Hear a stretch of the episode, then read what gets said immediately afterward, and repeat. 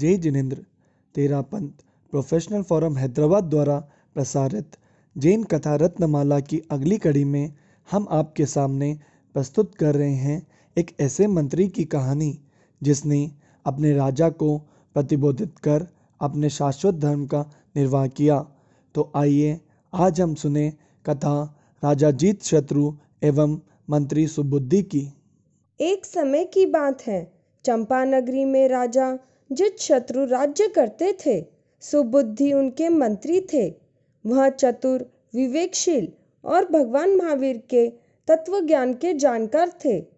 एक बार राजा जित शत्रु अपने मंत्रियों के साथ भोजन मंडप में भोजन के लिए विराजे, वहाँ पर महाराज ने भोजन की प्रशंसा की तथा अन्य सब लोगों ने भी महाराज की हाँ में हाँ मिलाते हुए भोजन की प्रशंसा की। किंतु मंत्री सुबुद्धि शांत और गंभीर बने रहे। यह देख राजा को बड़ा आश्चर्य हुआ। उन्होंने मंत्री से पूछा, मंत्रीवर, क्या बात है? इतना स्वादिष्ट भोजन बना है। सभी लोग दिल खोलकर प्रशंसा कर रहे हैं और आप है कि मौन व्रत लिए बैठे हैं?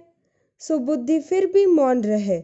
राजा के दूसरी, तीसरी बार भी इस प्रकार कहने पर मंत्री ने तटस्थ भाव से कहा, महाराज, पदार्थ परिवर्तनशील है। वस्तुओं के संयोग और परिस्थिति के अनुसार वह कभी प्रिय और कभी अप्रिय लगते हैं।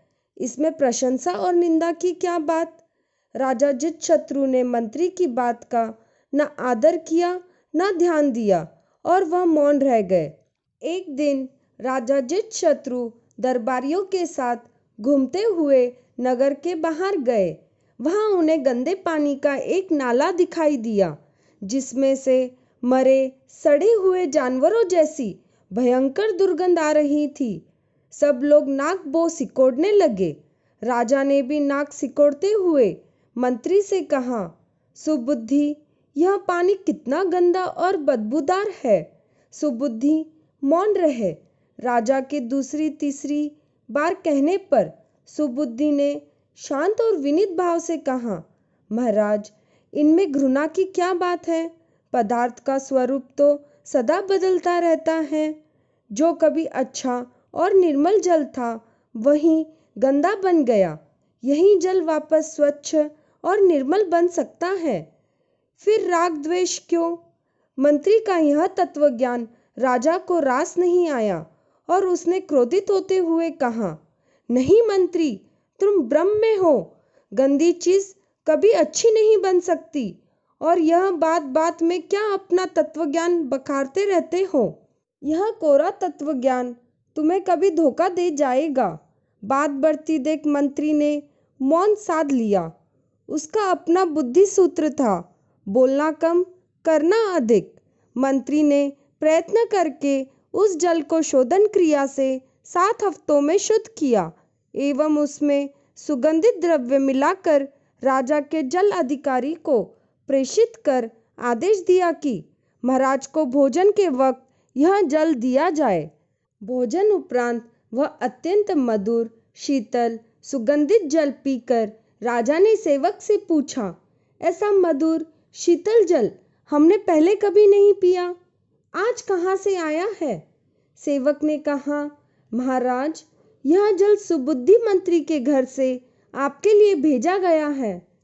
राजा ने मंत्री को बुलाकर विनोद के स्वर में पूछा, अहो सुबुद्धि, क्या कारण है कि मैं तुम्हें प्रिय नहीं लगता? तुम अकेले ही इतना मधुर एवं शीतल जल पीते रहे।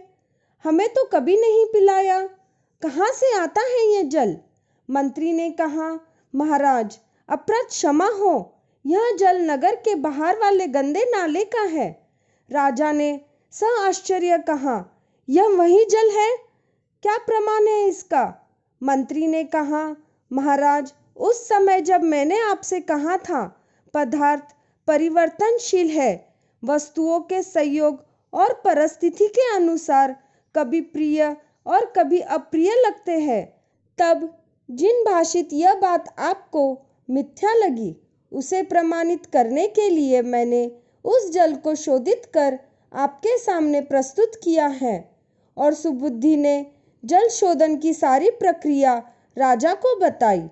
सारा रहस्य जानकर मंत्री की बात पर विश्वास हो गया और फिर राजा ने कहा, सुबुद्धि, मुझे जिन भाषित धर्म क्या है बतलाओ?